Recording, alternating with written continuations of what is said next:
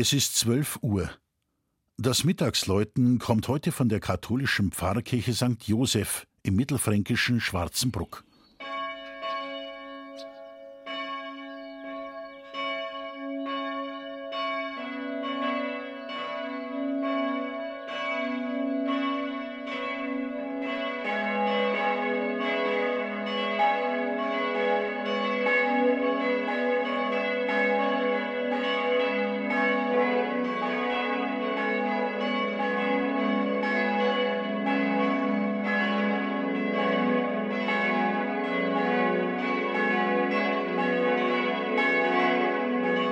Schwarzenbruck liegt nahe der Stadt Feucht im Süden des Landkreises Nürnberger Land.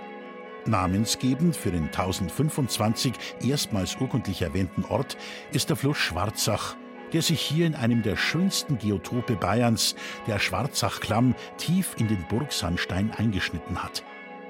Mit dem Zuzug von Sudetendeutschen nach dem Zweiten Weltkrieg wuchs die Einwohnerzahl von Schwarzenbruck deutlich an und auch der katholische Bevölkerungsanteil nahm spürbar zu. Die Zeit für eine eigene katholische Kirche war gekommen. Erfreulicherweise ging alles sehr schnell. 1952 wurde ein Kirchenbauverein ins Leben gerufen. Ein Jahr später erfolgte die Grundsteinlegung und schon nach wenigen Monaten Bauzeit feierte der Eichstätter Bischof Josef Schröffer den Weihegottesdienst.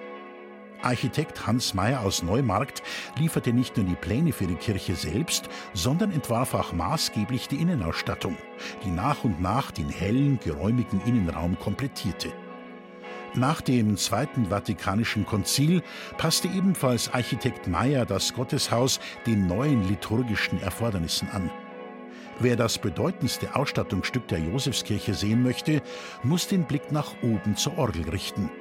Das kunstvolle Emporengitter ist ein Werk aus der Barockzeit und war ursprünglich an der bischöflichen Sommerresidenz im Eichstätter Hofgarten angebracht. Dort muss man sich heute mit einem Duplikat begnügen, kann aber selbstverständlich jederzeit das Original hier in Schwarzenbruck bewundern. Die vier Glocken von St. Joseph wurden 1956 in Heidelberg und 1999 in Karlsruhe gegossen. Sie sind auf das Geläut der benachbarten Martin-Luther-Kirche abgestimmt und erklingen in den Tönen Fis, Gis, H und Cis. Das Mittagsleutner Schwarzenbruck von Armin Reinsch. Gelesen hat Christian Jungwirth.